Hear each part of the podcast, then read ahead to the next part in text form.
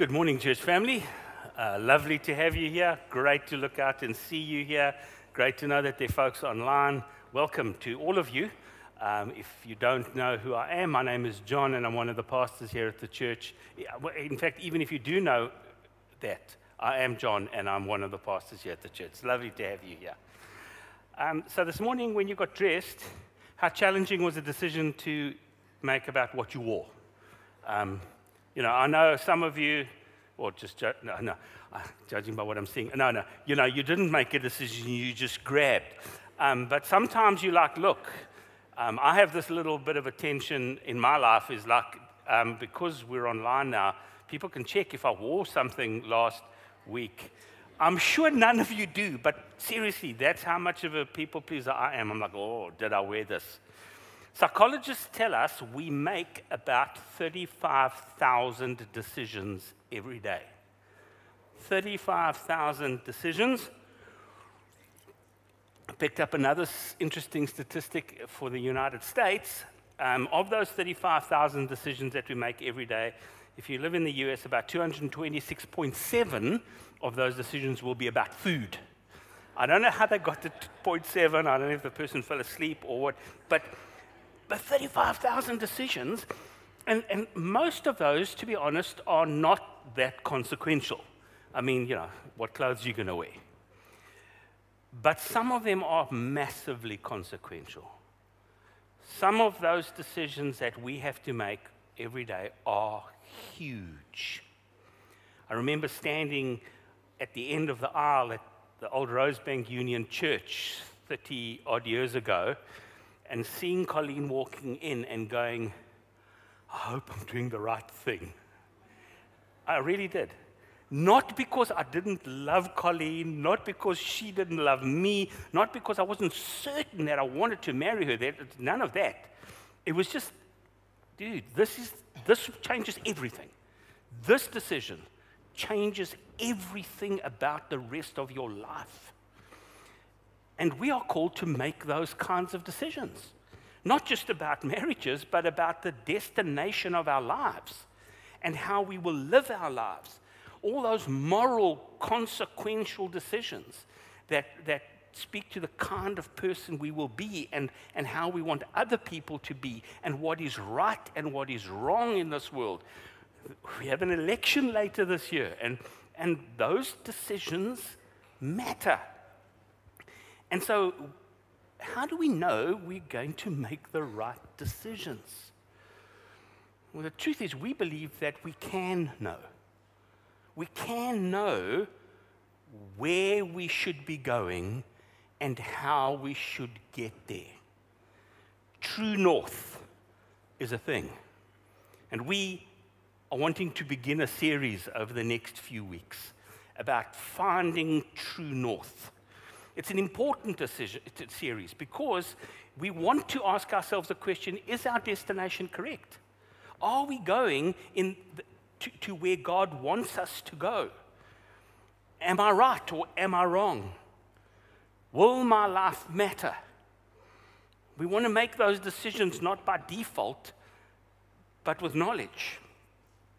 We also think the series is important because we want to be able to ask ourselves the question are the maps that I'm using to get where I'm going correct? Are the, the, the, resources that I have, the way that I make my decisions, are they the right kinds of decisions? And, and am I making them with sound background? So, one of the wonderful things about the Reveal survey that we, many of you did last year for us told us this that our church family thinks one of the, the, most important things we can do as a church family is, is understand God's word in depth. It's one of the things that, that came top of our score, our priorities list, in terms of what people want and what we as a church think is important. Help me understand God's word in depth. Help me obey it. Help me to live it out.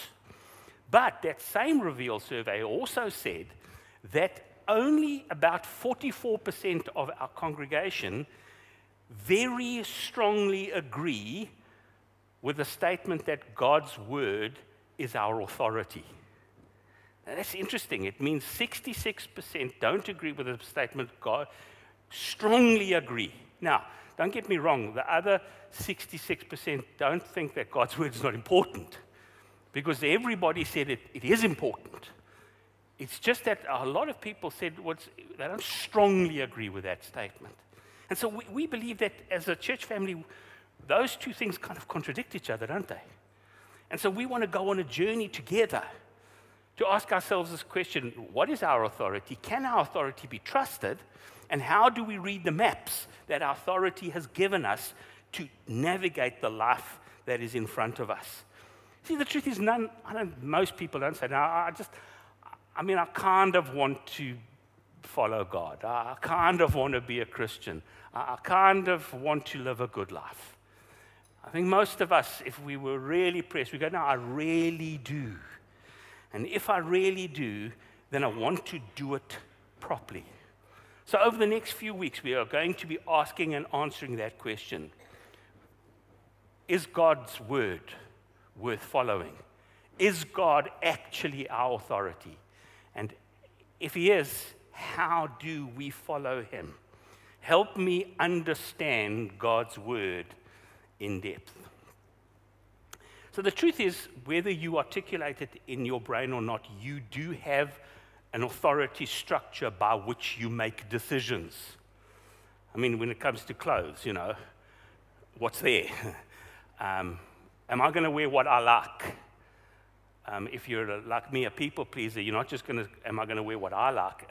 I'm also, am I going to wear what, other, what I think other people like? So we have these authority structures. And the truth is, for most of us, for many people, our authority structure is ourselves.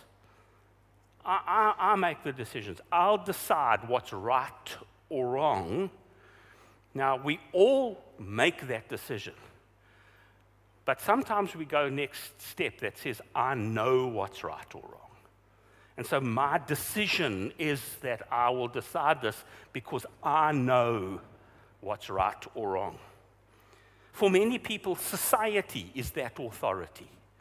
I'm going to do this because most people do it. I'm going to do it because that's the way our society says we ought to live. I'm going to do this because, because society in general says it's okay. I'm not going to do this because society in general says it's not okay. For others, it's a bit narrower than that. For some of us, it's kind of our tribe, those people that are around us closely. I'm going to, oh, mom, I can do it because all my friends are doing it. That kind of statement. For many, God or gods are our final authority. I did it because the devil made me do it. When we say that, we're acknowledging that the devil's the authority in my life because he told me to do it.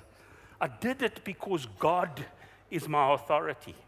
The problem is that's not always a guarantee that you do the right thing because people have done some very, very evil things claiming God is their authority. So they say, that's why I made the decision. But they're not willing to go, well, I didn't do it the way God asked me to do it. And so, in a sense, this series is also about questioning authority. You see, unquestioned authority is really very dangerous. So many people, if you ask them, What is your authority? they can't tell you because they've never asked themselves the question. And so they just drift. And the truth is, when we drift in terms of what our authority is, most often we just end up making ourselves or the society around us our authority. That's kind of the default setting for humans. And the Bible warns us that that's a problem. Listen to what it says in Judges chapter 21, verse 25. In those days, Israel had no king. All the people did whatever seemed right in their own eyes. Now, I don't know if you've ever read the book of Judges or when last you read it, but it's chaos, man. My goodness me, the stuff in that book is like, what? They really did that? Yes, they did. And, and, and the writer of the book of Judges tells you why. Because there was no authority structure in Israel at that time. And so people just did whatever they saw right in their own eyes. Even when people are followers of God, sometimes they drift. Sometimes they walk away. The book of Jeremiah is about God's people in exile. After God has punished them for, for not, not living by his authority. And, and in Jeremiah chapter 17, verse 9, it says this The human heart is the most deceitful of all things and desperately wicked. Who really knows how bad it is? And so we have this warning that says to us it is really good to question authority. Uh, by that I don't mean rebel against authority. What I mean is look into ourselves and say, where does my authority come from? Is it worth having that as an authority? And how do I live that out? Because we're a church, because we're a church family, as we find the direction that our life should go in, as we look to what is the authority, not just for our direction, but for the way that we get there, we have to say that God is our authority. I mean, that's why we're here. If you're here, in a sense, you've acknowledged that God is your authority because you're part of a church family, or you're at least seriously considering God to be an authority. You may be exploring and saying, I haven't made up my mind. But, but, in, but we're not going to spend a lot of time saying, trying to persuade each other that God is our authority. We, we're really going to talk about what, is the, what does it look like when we say God is our authority. Because we're saying that God tells us our destination, if He's our authority, and He also tells us how to find the way to that destination. This series is about finding the way. And in particular, it's about the Bible as part of finding the way. That, that the Bible, God's written word, has a particular place. It is a unique and non negotiable place, in our journey. And part of the reason we say that is that the number one indicator amongst Christians of whether they will make progress in their Christian journey, whether they will mature and become better Christians, closer to God, is how often and how well they interact with God's Word. It's not the only one, others are very important. This is not a, a silver bullet. But it is, it's an incredibly important part of the journey. And so, so while we will talk about other authorities, over the next weeks, we want to focus particularly in on the Bible, God's Word, and how to follow it. So, over the next few weeks, we're going to talk about how to find true north and how to get there, about choosing a direction. How do we make those choices? About choosing the maps that we're going to follow. And then, really importantly, reading those maps. Now, I've used the word maps, and I just want to acknowledge this is a multi generational church. So, for some, when you hear the word maps, read stars, you know, navigate by the stars. For others of you who can still remember how to read maps, it's actual maps. For many, it's GPS, you know, it's, it's all the same thing, guys. It's all the same thing. It's all about where do I look to know what the right next steps are in my journey. And perhaps this is an opportunity for you as a, as a part of our church family to invite a friend who may be thinking about God and, and, and saying, hey, know, I wonder. It's maybe a great opportunity for them to, to invite them here over the next few weeks to go, we're on this journey about discovering God's direction and how to follow it. So, finding true north and acknowledging that God is our authority. God tells us both the direction that our lives should take and the way to get there. And for us, that's not just any God, it's the God of the Bible. It's the God we read about in Scripture. It is one God made up of three persons Father, Son, and Holy Spirit. It's the God who created the whole world. It's the God who created all of us, the God who sustains us, the God who, who we will live with if we have a relationship with Him eternally. It's that God. He is our authority, and we read about Him in the Bible. And that's why the Bible is so important, because that's where we find so much of what we know and understand about who God is and how He wants us to live. But for me, it's really important that we paint a bigger picture. Because the truth is, the Bible is incredibly important, but it is not the only map that God gives us. God's overall statement about who He is and how we know Him and how we journey with Him is essentially what the Bible talks about as God's Word, the Word of God. And sometimes when the Bible says it, it means the Bible, but sometimes it means something bigger than that. You will notice that sometimes when you read the word word in the Bible, uh, God's word, sometimes it has a capital, and sometimes it has, it's not capitalized. And, and, and that's important because sometimes it's referring to everything that God has ever said. Sometimes it's referring to Jesus himself. Sometimes it's referring to the Bible. But what's really important is that we understand how God's word works. And what I mean by that is, God can't conform to scientific study norms doesn't mean that science won't teach us an immense amount about God. But God lives outside of our world. God's existence is outside of our world. And the way we know God is through something called revelation. God showing himself to us, his word, things he says about himself things he's made that tell us about him. And so we have to understand that any journey with God has got to involve something called faith. Faith that says, I accept that I won't know everything about God. I accept that I can't prove God, but I can know him because he has shown himself to me and to millions of other people and to the world around me. And so the first step is to know that I'm dealing with God's word, and that word is revelation. In other words, it's not something that can, that can be exclusively covered by scientific investi- investigation.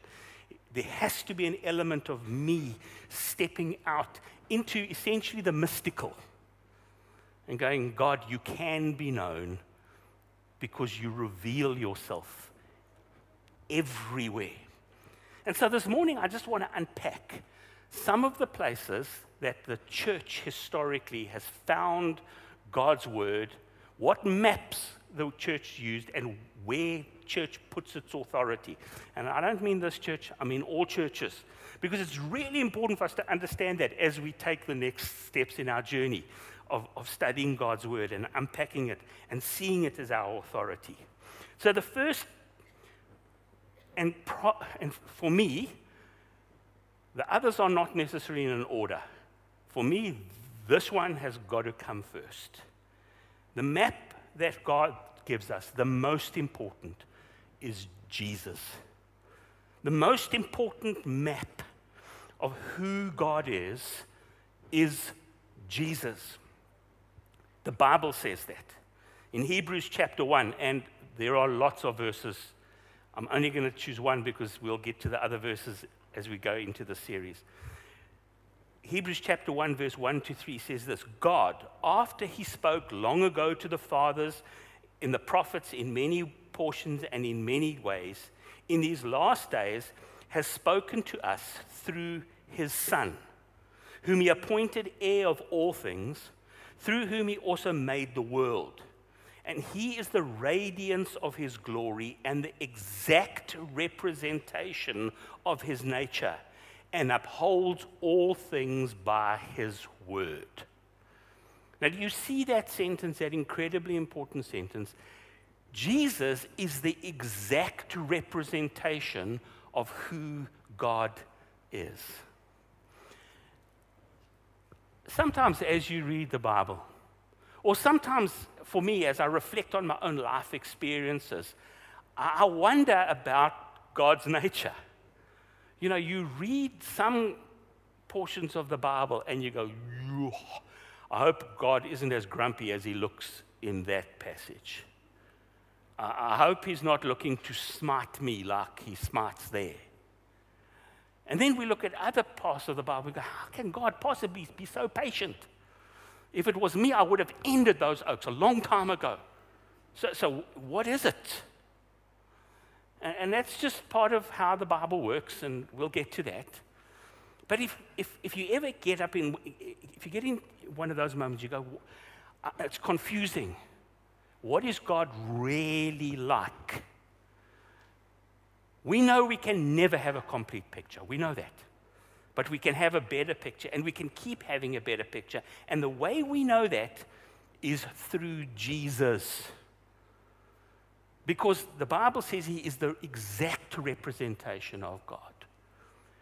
And so, so in a sense, Jesus is the filter that we need to look at all the other road maps through. Jesus is the lens we need to use as we interact with God's other revelations to, to determine the right way and the right next steps and the right direction. Historically, not a lot of churches have put Jesus first. If you look in his, if you're one of those people like me who loves history, Anabaptist churches, don't worry, uh, if you want to know, we can explain later, would go Jesus. So there are a lot of churches who go, well, we won't go to war because Jesus says if a man strikes you on the one cheek, let him strike. And, and so there are churches that have said this is the primary way, or this is our preferred way. So historically, churches have done all these things, but, but they kind of lift one.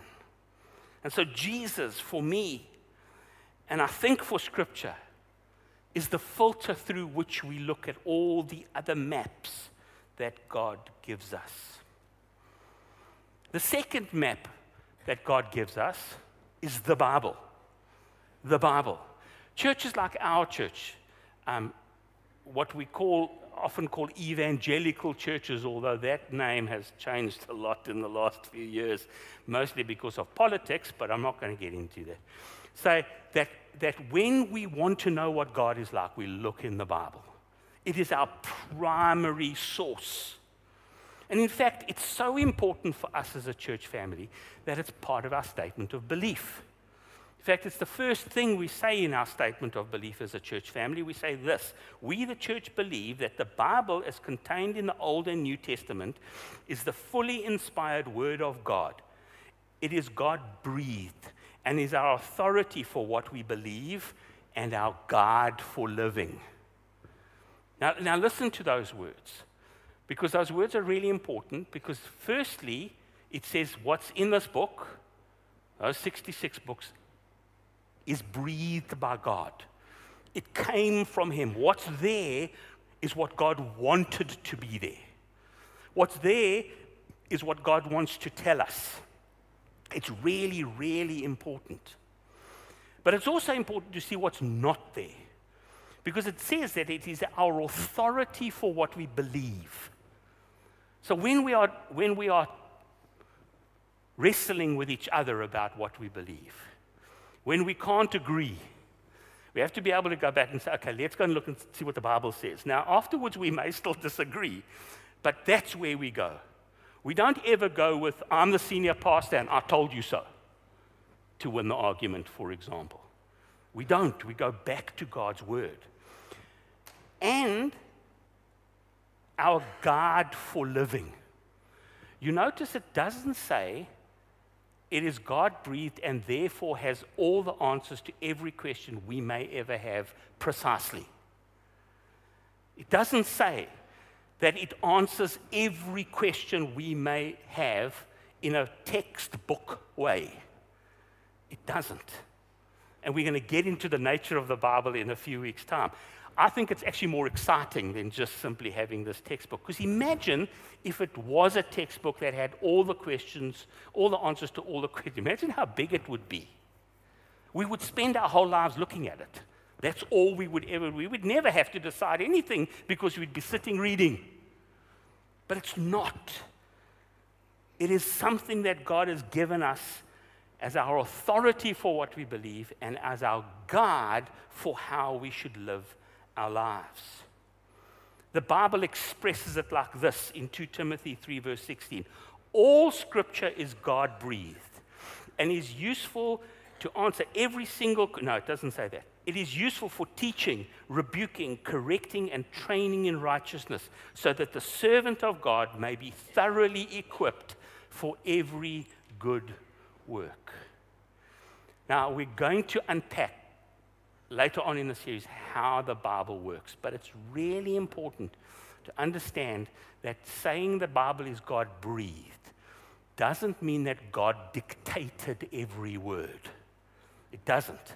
There's, as far as I know, only one faith that says their scripture was dictated by God to people, and that's Islam. We don't say that. We say that God breathed, that He spoke through ordinary people like you and me. But He spoke in an authoritative way so that we could know who God is and how He wants us to live. And so, evangelical churches have embraced that roadmap. So, one of the dangers of embracing that roadmap to the exclusion of others is that you start worshiping the Bible instead of worshiping the God of the Bible. And we'll unpack that later on in the series. So, the, here's this God. He reveals himself, he shows us how to live by Jesus, by giving us this revelation of Jesus. He, he shows us how to live by giving us this amazing book called the Bible, these 66 books that he breathed out. And it is our guide for living and our authority for what we believe. But there is also another authority that God gives us as a map, and it is the church. Church. Now, I don't mean this church, because if it did, that would make us very powerful people, way too powerful for our own good. But what it means is the church, God's church, the Catholic church, meaning the whole church, not one particular denomination. And historically, Orthodox churches have, have strongly emphasized this part the Roman Catholic Church, or the Greek Orthodox, or the Russian Orthodox. They've said that, that one of the main ways that God tells us how to live is through the church. That, that God uses the church to guide people. And, and part, that's partly true. The Bible itself tells us, Matthew chapter 16, Jesus is talking to Peter. And he says this I tell you, you are Peter, and on this rock I will build my church, and the powers of death will not prevail against it. I will give you the keys of the kingdom of heaven, and whatever you bind on earth will be bound in heaven, and whatever you loose on earth shall be loosed in heaven. This and other passages of scripture tell us that we can't disregard the church family as part of God's roadmaps for how he wants us to live. There's Jesus, there's the Bible, there's the church, and then there's the Holy Spirit. We are told in Scripture that one of the ways we will be able to read this map is through the Holy Spirit. Now, the, it's often charismatic churches that embrace this as kind of the primary way. Understand that actually all churches use different parts of this. We all do, even when we say we don't. I always like to point out my own faults. It's much, you know, you, if you're going to point out somebody else's fault, you should point out your own first. Evangelical churches will often say, no, the church has no authority. While they quote a Bible that was, in, that was given to us by the authority of the church. You know, after John wrote Revelation, that didn't all of a sudden, poof, those 66 books appeared. It, it didn't. It took the church a few hundred years to sit and talk and, and discuss and pray and search before they came up with this picture of these 66 books. And it is by the church's authority, in a sense, God used the church to give us the Bible that we have. The same is with the Holy Spirit. It's so easy to say this one thing. And, and, I've experienced as a pastor, I've experienced people telling me the Holy Spirit told me to do something that is not in the Bible. I, I mean, not, not in the Bible. I mean, is the Bible directly tells you you can't do it.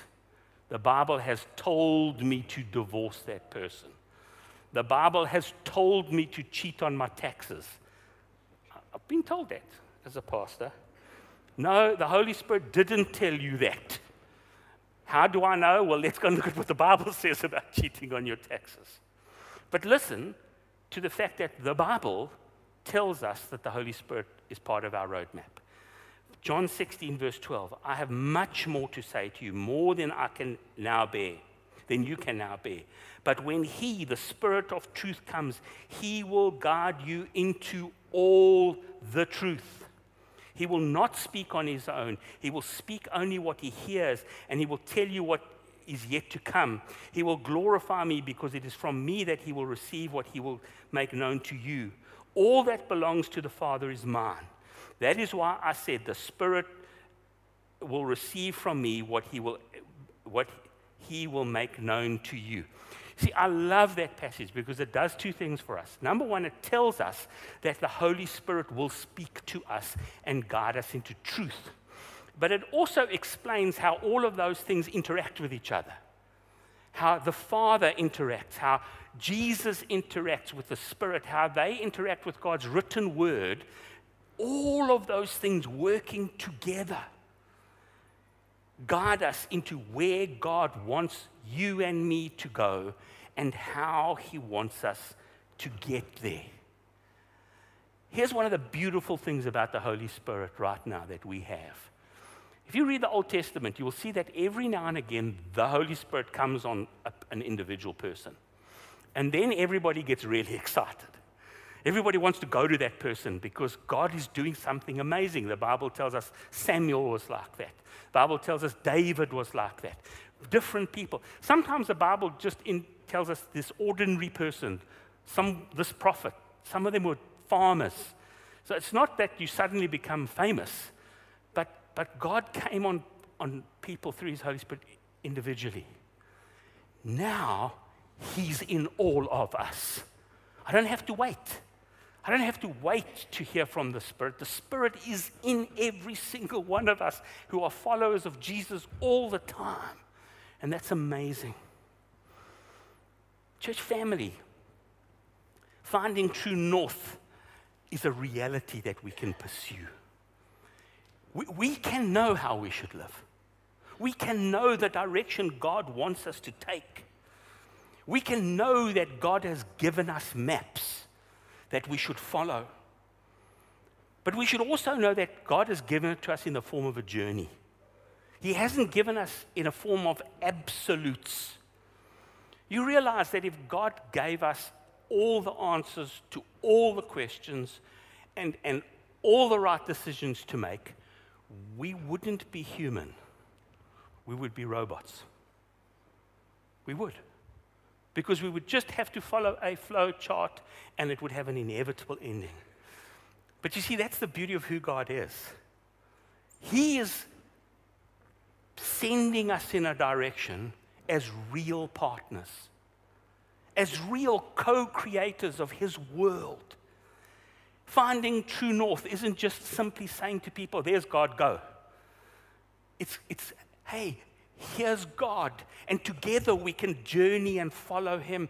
And even though all our lives are, are different, none of our lives are exactly the same, we can all find the same God because we're on a journey with Him.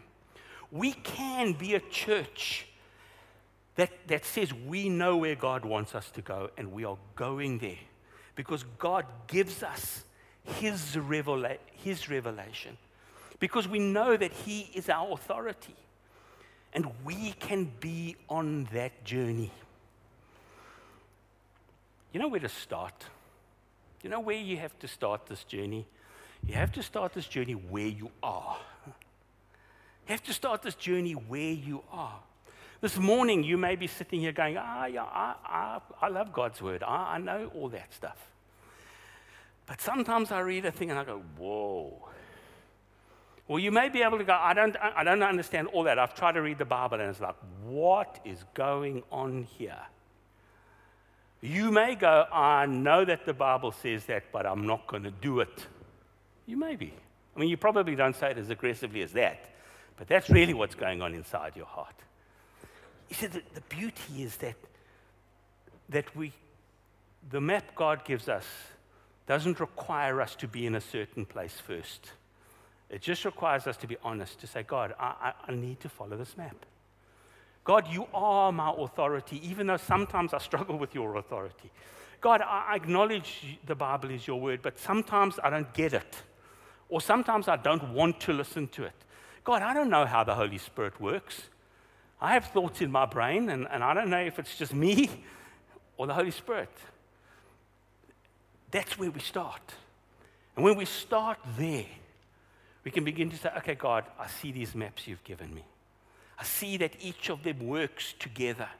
And God, I want to learn how this map works. And so I want to invite you over the next few weeks to be on that journey. That journey that says, God, we know where true north is, but we want you to keep showing us. And as a church family, we are committed to finding out. We are committed to learning how to use your word better and better and we will start where we are. We know you'll guide us.